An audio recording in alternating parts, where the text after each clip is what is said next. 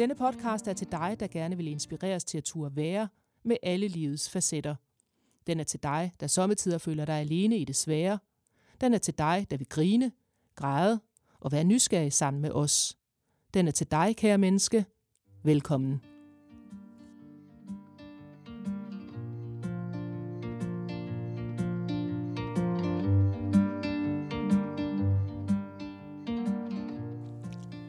Hej Mette. Hej Mi, og hej kære mennesker.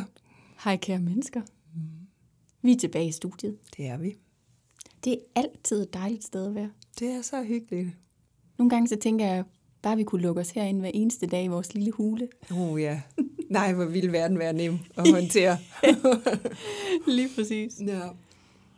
I dag der skal vi tale om et, øh, et emne, som vi lige nåede at blive en lille smule øh, inspireret til i vores sidste episode, hvor du ender med at sige, men det er jo en hel episode for sig selv. Mm-hmm. Så den episode kommer her, mm-hmm. og det er en episode om det her med at være ked af det.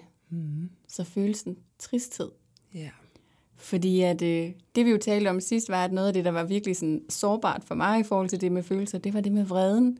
Mm. Men, men du opdagede, at for dig var det måske lige omvendt.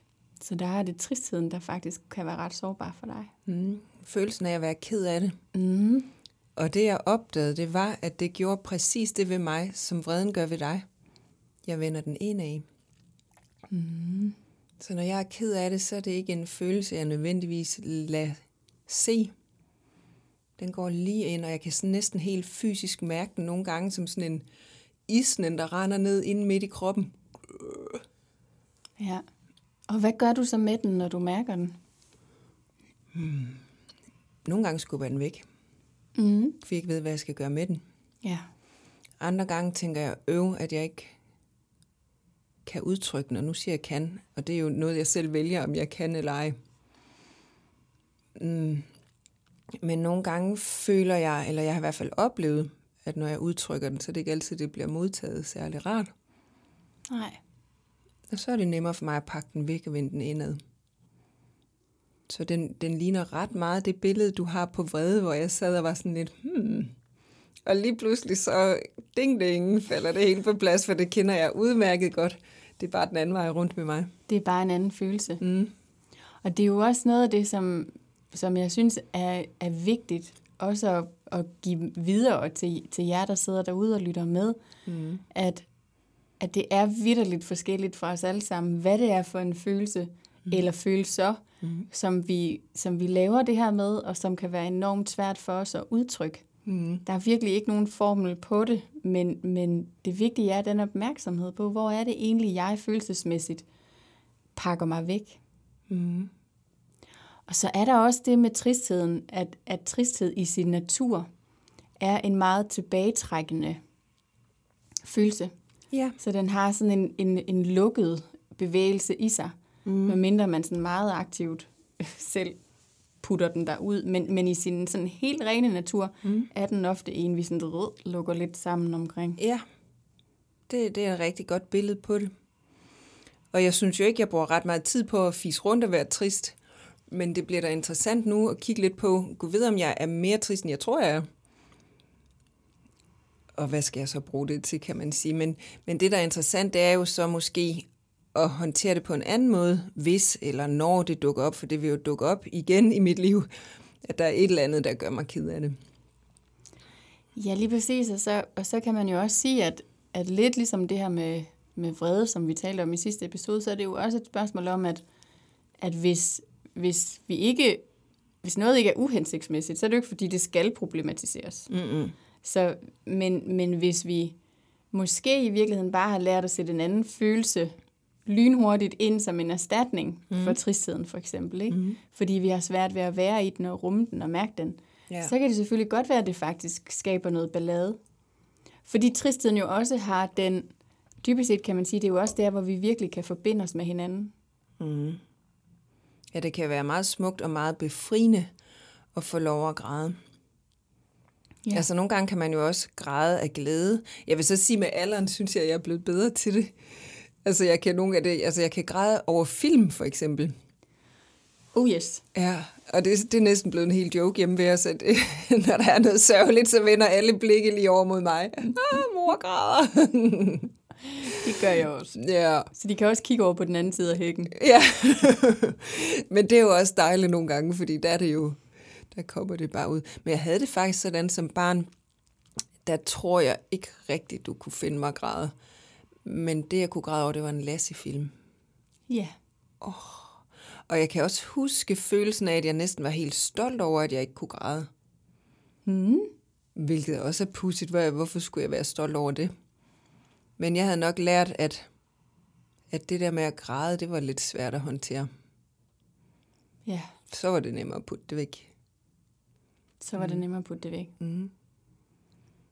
Og så er vi igen i det der scenarie der, som du fortalte. Og hvor er det sjovt, at de der grunde, øh, hvad kan man sige, ikke følelser, men, men måder at agere på, kan komme op. De er bare udløst af noget forskelligt.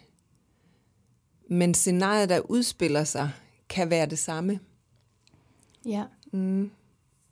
Ja, lige præcis. At det, er, det, det er jo virkelig, og det er jo virkelig også derfor, det er, kan være så komplekst at opdage, hvad det er, vi, vi egentlig, hvor det er, vi kan komme til at spænde ben for os selv følelsesmæssigt. Mm. Også fordi det sker jo på et ubevidst plan. Det er jo for de fleste af os noget, vi har med, der ligger mange, mange år tilbage, og som vi bare stille og roligt har lært igennem livet. Mm. Via alle de relationer, vi nu engang har haft med indenover, mm. så er vi jo blevet formet følelsesmæssigt. Mm.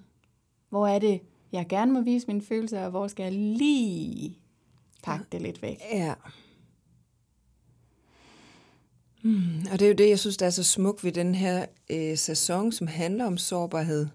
At vi får åbnet lidt op over for de her forskellige ting, som kan se så forskelligt ud i os alle sammen. Men som nok alligevel inviterer til noget mere nærhed, end vi tror. Vi to havde faktisk en episode for ikke så længe siden, hvor jeg var blevet ked af det, og til at starte med vidste jeg ikke, hvad jeg var ked af. Og lige pludselig, så boblede det jo ud af mig med alt det, jeg var ked af. Ja. Og efter jeg var færdig med at tude, så var det simpelthen så befriende. Jeg følte mig helt let bagefter. Ja. Jeg anede jo ikke, at det havde fyldt så meget, været så meget på spil. Det er jo virkelig rart. Og der kan man igen tale om det her med sårbarheden, at den connecter på en eller anden måde. Du er også enormt behagelig at være sammen med, når Tak man nu skal græde. ja. Og det skulle jeg også der. Og det gør noget, og det er der, hvor jeg synes, der er noget smukt i den her sårbarhed. Og i øvrigt tror jeg, at sårbarhed er kludet, fordi... Og hvad hedder klue egentlig på dansk? Det lyder så underligt at sige klude. Øh, Skidt pyt. ja, I ved, hvad vi mener. Ja, præcis. øhm, fordi for mig var det der at vise sårbarhed ikke godt. Fordi så var man det modsatte af stærk. Ja. Og græde, det var sårbart, det vil sige ikke stærkt. ja. Og jeg har nok altid opfattet mig selv som stærk. Mm. Så kunne det jo ikke nytte noget. Nej, så passede det på en eller anden måde ikke ind i ligningen. Nej. Nej. Så den blev et 0. Men det giver jo rigtig god mening, at mm. det er på den måde, og det er jo sådan, vi gør. Mm. Ikke? Vi finder jo ud af, hvad er det, der passer ind i ligningen, og hvor er det, at jeg kan passe ind bedst muligt. Mm. Øh, og det er jo, jeg tænker absolut ikke, du er alene om at have konkluderet, at, at i det samfund og den verden, vi lever i, det er smart at være stærk. Mm. Det er jo ligesom det, vi sådan hele tiden får tudet ørerne fulde med, at vi skal kunne en hel masse. Vi skal altid være parate til at yde ekstra og så videre. Ikke? Mm. Og, og, så vi taler jo rigtig meget til de stærke sider i os som mennesker. Mm. Men, men balladen er jo bare, at vi har jo alle sammen både en enorm styrke, mm. og vi har jo også det skrøbelige. Det har vi nemlig. Og jeg vil så sige til, jeg ved ikke hvis forsvar, men i hvert fald, at når jeg alligevel var ked af det, så tog min mor mig jo i sin favn og sad og vuggede mig, så det var jo ikke, fordi jeg ikke blev mødt i at være ked af det. Nej. Det gjorde jeg også. Men det var smartere at være stærk. Havde jeg konkluderet ind i mit hoved. Ja. Og det er der virkelig uendelig mange årsager til, hvordan vi kan lave de der konklusioner. Mm. Altså, og jeg ved også, at vi har nævnt det tidligere i andre episoder, men det er jo selvfølgelig bliver vi rigtig meget formet af vores forældre og det hjem, vi vokser op i, men, mm. men vi gør i lige så høj grad af vores, øh, de kammerater, vi omgiver os med, af vores skolelærer, af hele samfundet og det, vi lytter til. Mm. Øh, altså, den håndboldklub, eller hvad vi nu end går i. Mm. Vi bliver formet utrolig mange steder. Ja. Så, så, det, så det er jo i virkeligheden også sådan lidt, lidt svært altid lige at sige, hvor præcis tingene er opstået. Mm. Fordi det jo også er et samspil i alle de forskellige dynamikker, vi nu engang er indgået i som mm. mennesker. Ikke? Præcis. Ja, og så kan man jo sige, så skal man jo nok vælge det, man omgås med med opmærksomhed. Jeg får sådan en tanke, når du siger det der, der er... Jeg har en veninde, hvis søn har været på noget, der hedder Camp True North, hvis jeg husker rigtigt. Øh, som er hamroeren, som har sådan nogle camps for unge. Mm-hmm. Jeg tror måske primært teenagebørn, som jo bokser med at finde ud af, hvem de er. Øhm, på godt og ondt, selvfølgelig. Mm. Hvor han kom hjem for det her kursus og fortæller, at man bliver præget af de fem personer, man er mest sammen med. Mm. Jeg synes, den er så smuk, og, og den var så fin, jeg kunne bruge den til min brors bryllup, som er blevet gift for ikke så længe siden. At ja, vi bliver præget af de fem mennesker, vi er med sammen med. Og lige præcis de to, som er så min bror og min svigerinde, vil jeg rigtig gerne have af en af de fem, fordi jeg elsker at være sammen med dem, og den yeah. måde, de er på, ikke også? Jo. Så på den måde kan man jo sige, om hvad så, hvis man er havnet i en familie, hvor de er lidt uheldige, dem der, man er sammen med. Hvad gør man så? Så må man jo vælge sin egen familie ja. og spendere tid. Præcis, og det er jo det, det er jo i virkeligheden også det privilegie, der er jo ældre vi bliver. Mm. Ikke? Mm. Det kan vi i højere og højere grad mm. vælge. Mm. Mm. Ja, hvem vores familie er, det er nemlig rigtigt. Ja. Det, jeg kan huske en veninde, hun sagde det til mig for virkelig mange år siden, er det 10 eller 15 år siden, hvor hun siger, Mette, du er den familie, jeg selv har valgt. Og jeg tænkte, det var da smukt, men ej, hvor synd, hun egentlig ikke har sin egen familie, for det vidste jeg jo godt, hun havde. Men i dag forstår jeg jo betydningen af det der. Det er jo smukt, sikke en tillidserklæring. Det er vanvittigt smukt. Mm. Og jeg kan også godt lide billedet af at have flere familier. Ja. Yeah. Dybest set, ikke? Mm. Fordi at, at det giver det giver sådan en, en kæmpe styrke, den der fornemmelse af at have flere steder at læne sig ind, hvis mm. man kan sige det sådan. Ikke? Og der tror jeg på, at sårbarheden virkelig også er noget af det, der kan styrke et familiært bånd. Mm. Så, så det der med, at, at sårbarhed afler jo også tit sårbarhed, så i en veninderelation for eksempel, hvis den ene viser noget enormt sårbart til den anden og deler noget enormt sårbart, så bliver det også ofte nemmere den anden vej rundt. Mm. Ikke? Mm. Og det, det synes jeg også, at vi to har oplevet rigtig meget mm. i vores venskab, som jo bare har udviklet sig mere og mere mm. igennem årene. Ikke? At, yeah. at der bliver mere og mere og mere plads til hele os. Yeah. Og det er jo fordi, at vi hver især sådan lige tør tage den et notch længere mm. og tænker, kan, kan det godt rumme det her? Og når man så finder ud af, ja, det kunne det godt, mm. oh, Ja. Så er der jo den der tryghed, ja. tænker jeg, der kommer ind i det. Ikke? Ja, det er nemlig enormt trygt. Ja, og det er også den der tro på, at folk ikke render skrigende væk, når man udtrykker det, man har på hjertet den pågældende dag. Ja, og det er jo noget, der ligger helt vildt grundlæggende i os, at vi, vi er bange for, at folk de løber væk eller ikke kan lide os. Mm. Så må vi vælge dem, der ikke stikker i. Ja, det må vi. Det, det er det, vi skal. De findes. ja, de findes nemlig heldigvis. Ja. Det gør de. Og de kommer nærmest af sig selv, når vi tør at åbne op. Ja, Ja, det er nemlig det. ja det er ret rart. Mm. Men jeg, altså det er jo egentlig meget interessant, for jeg kommer til at tænke på, at altså nu har vi lavet et tidligere episode, hvor vi talte enormt meget om melankoli mm. sammen med Nille Bæk. Øhm, og jeg tror nogle gange, at jeg kommer til at bilde mig ind, at jeg er bedre til det med tristhed, end jeg egentlig er. Altså fordi, jeg kan huske på et tidspunkt, så var der en af mine veninder, der skrev til et, jeg havde lavet et eller andet opslag på Facebook omkring det at græde. Jeg tror, jeg kaldte det et eller andet med samtidig græder jeg. Mm. Og, og beskrev på en eller anden måde, hvordan jeg trådte ind i mine online og brugte det også ligesom som sådan en ventil til at bare græde. Så skrev hun noget med, at, at sådan noget i retning af, at nogle gange kunne man jo også give plads til at græde i kor. var sådan lidt, nå, nå, Den, ja, ja. Følte du, det var din? ja, jeg kunne i hvert fald godt, jeg godt mærke, at, øh, at ja, det, det er jeg faktisk ikke så god til. Jeg er rigtig god til at græde alene. Ja. Gør det også en hel del, fordi jeg, apropos den følelse, du også beskrev, det der med sådan, uh, at være helt sådan nærmest renset ud følelsesmæssigt. Ikke? Ja. Øhm, men, men det der med at græde for en andre, der kan virkelig godt genkende det, du beskriver med at have lyst til sådan at pakke det væk. Mm. Det er jo heller ikke særlig... Jeg tror også, det er sådan den der følelse af ikke at kunne stoppe det igen. Altså sådan...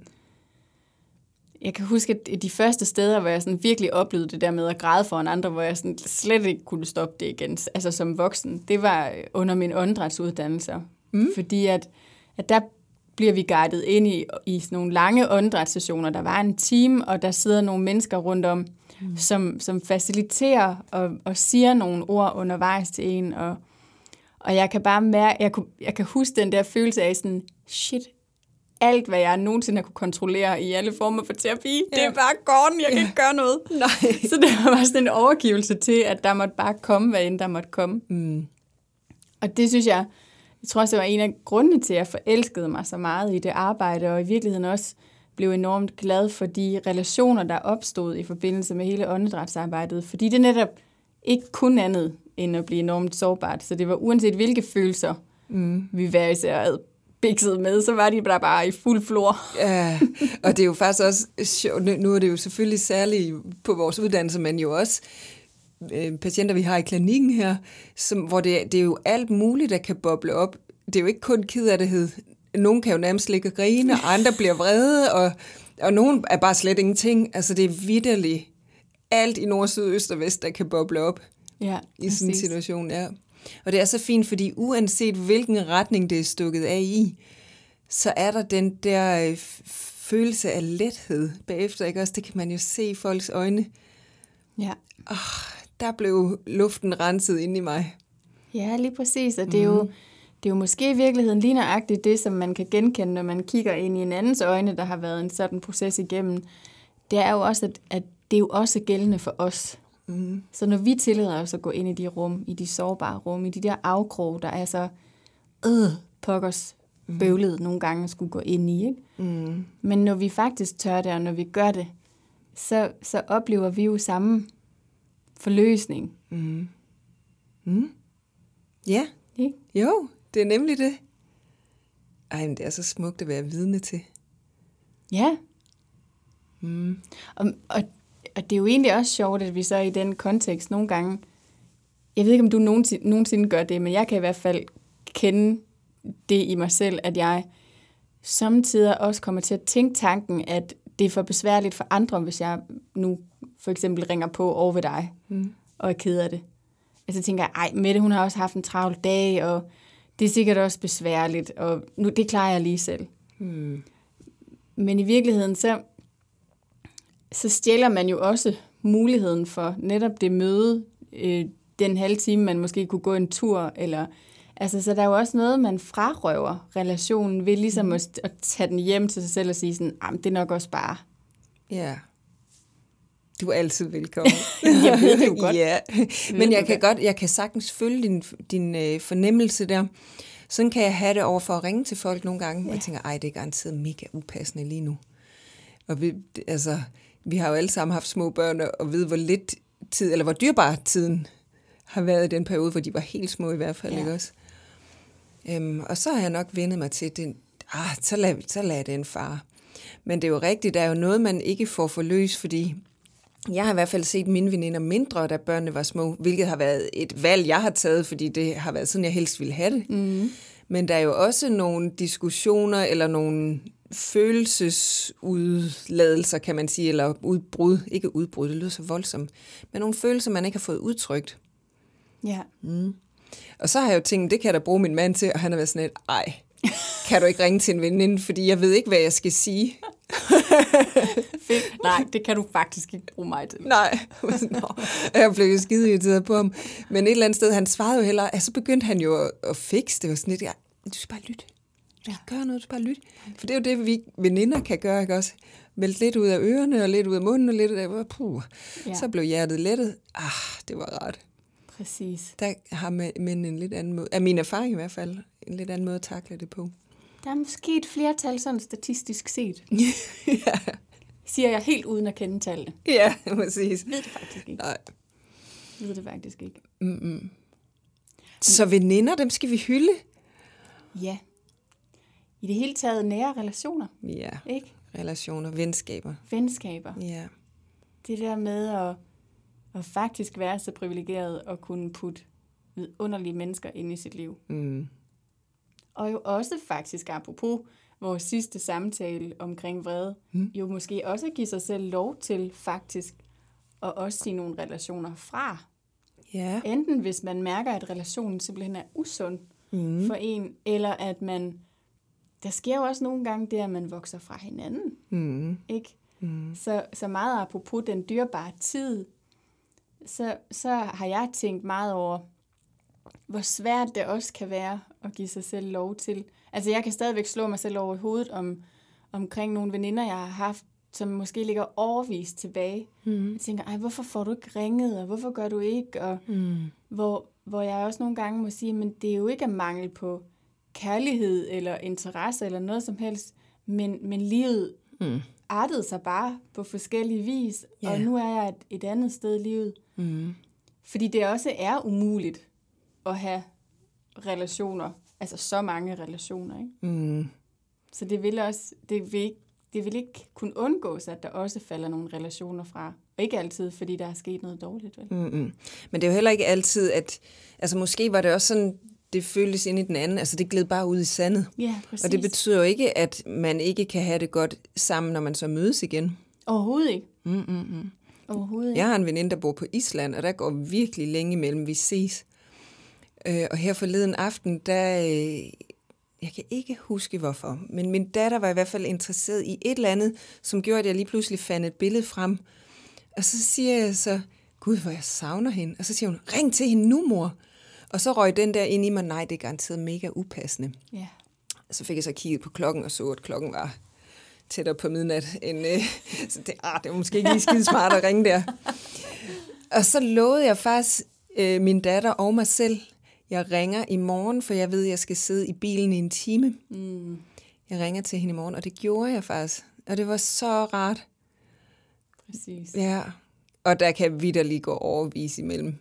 Så ikke for at sige, at øh, relationer, der render lidt ud i vandet, eller sandet, Vandsandet. ja, der er vand imellem Danmark og Island i hvert fald, øhm, de kan jo sagtens være stærke, Ja. når man så mødes igen, fordi vi har tit haft sådan, der går både halve og hele år, mm. og lige nu mange år imellem, at vi får set hinanden. Præcis. Og alligevel så er det jo, når vi så taler sammen, ah, så er det jo rart. Ja, og så som du siger, så tror jeg også, der er noget helt naturligt i, at, at der er en overrække, i hvert fald hvis man får børn, ikke, hvor at, at det simpelthen fysisk ikke er muligt, mm. fordi at, at, at det at have små børn fylder jo stort set alt. Så det er jo også en helt særlig tid Mm. på en eller anden måde, ikke? Og, og det kommer jo lidt, tiden bliver jo anderledes igen, jo større børnene bliver. Mm.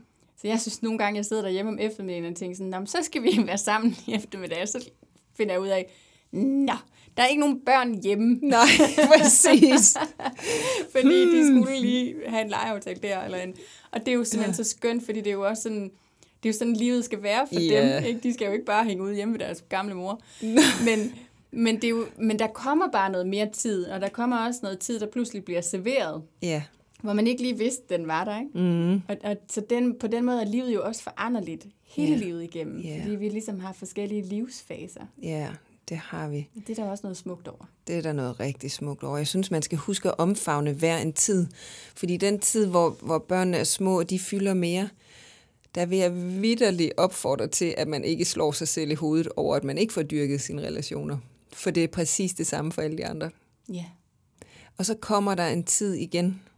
Jeg kan faktisk huske, min mor hun sagde det en gang for virkelig mange år siden, hvor hun siger, "Men der er bare en tid, når børnene er små, hvor, hvor de glider lidt fra hinanden. Og når så børnene vokser op, så finder man sammen med dem, der virkelig betød noget igen. Ja. Ja, det tror jeg faktisk, hun har ret i. Det tænker jeg også, at der, og plus at der er, altså det har helt klart også været min erfaring, at der er jo masser af de relationer, som jeg måske ikke så så meget i den periode, de er der jo stadigvæk. Ja da. Øhm, og, så, og så er der kommet nye til, fordi der også mm. kommer nye relationer gennem børnene. Præcis. Det er jo ret fint. Ja, og de er også spændende.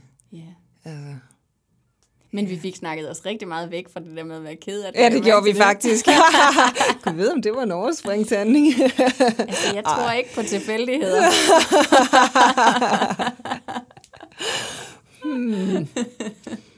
ja.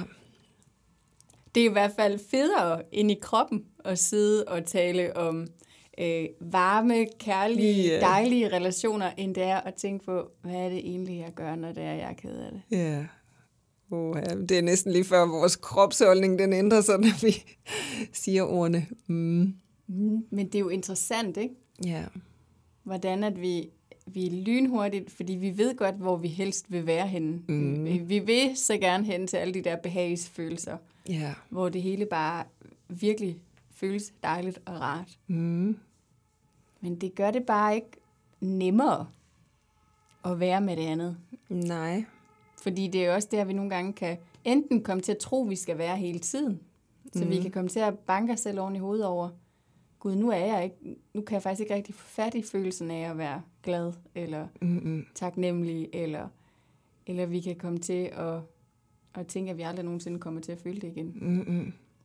Jeg får sådan et billede ind i hovedet, når du siger det der om, at vores følelser, de er ligesom en hel masse rum i et hus. Mm. Og vi skal jo have luftet ud i alle de rum, for at til at holde ud og være der en gang imellem. Og så er der nogle rum, vi er mere i end andre. Men det duer jo ikke, at vi ikke har noget badeværelse, for eksempel. Eller at vi ikke har et køkken. Nej, det er et virkelig godt billede på det. Ja. Ja. Og hvis vi bliver ved med at bare stoppe ting ind i et rum, så kan vi til sidst ikke åbne døren mere. Nej, det bliver også noget juks. så skal man virkelig lægge skulderen på den dør. og så vælter det ud, ikke? Jo. Det er meget øh, billedligt. Ja, det er det virkelig. Ja. Ja. Så det kede af det rum, det kan også noget. Ligesom alle de andre. Ja.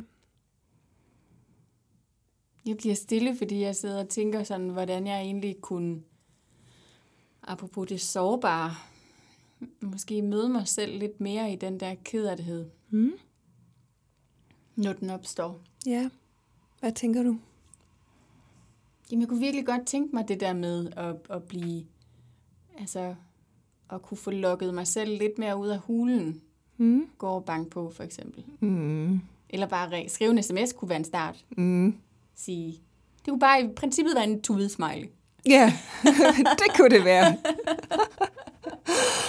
Nej, men du ved, det der med bare at øve stille og roligt, få sat gang i den der bevægelse omkring at få åbnet frem for at lukke ned. Mm. Eller lukke sammen. For jeg vil ikke sige, at jeg lukker ned, fordi det gør jeg egentlig ikke. Jeg lukker bare sammen, så jeg klarer det selv. Mm. Og der kunne jeg godt tænke mig at være bedre til at dele det. Mm. Ja, det kan noget. Det, det, det der med at have en lille ventil, den er god. Den er rigtig god. Jeg har en, en ventil, der hedder champagne, kan jeg mærke. Uh, det er også en god fin Ej, det var det helt tilbage nu. Der kom mange eksempler på bordet her. Jeg havde, eller har en meget kær veninde, som da vi var unge, der på et tidspunkt var jeg et egentlig et dejligt forhold, men på et tidspunkt så æbbede det ud. Øhm, og hun var meget sådan med, men åh, hun havde bare hørt, at når man virkelig havde det skidt, så var det virkelig godt at drikke champagne. Og det har taget mig lidt tid ligesom at, at mærke ind til, hvad jeg følte, og, og få afrundet det her, jeg havde gang i. Og så på et tidspunkt, og vi, det var lige der, hvor, hvor, vores, øh, hvor vi havde fået telefoner, dengang de hed Nokia 3310 eller Uh, sådan det var noget. en god telefon. Det var en rigtig god telefon. jeg kan ikke huske, om jeg ringede til hende, eller om jeg skrev til hende.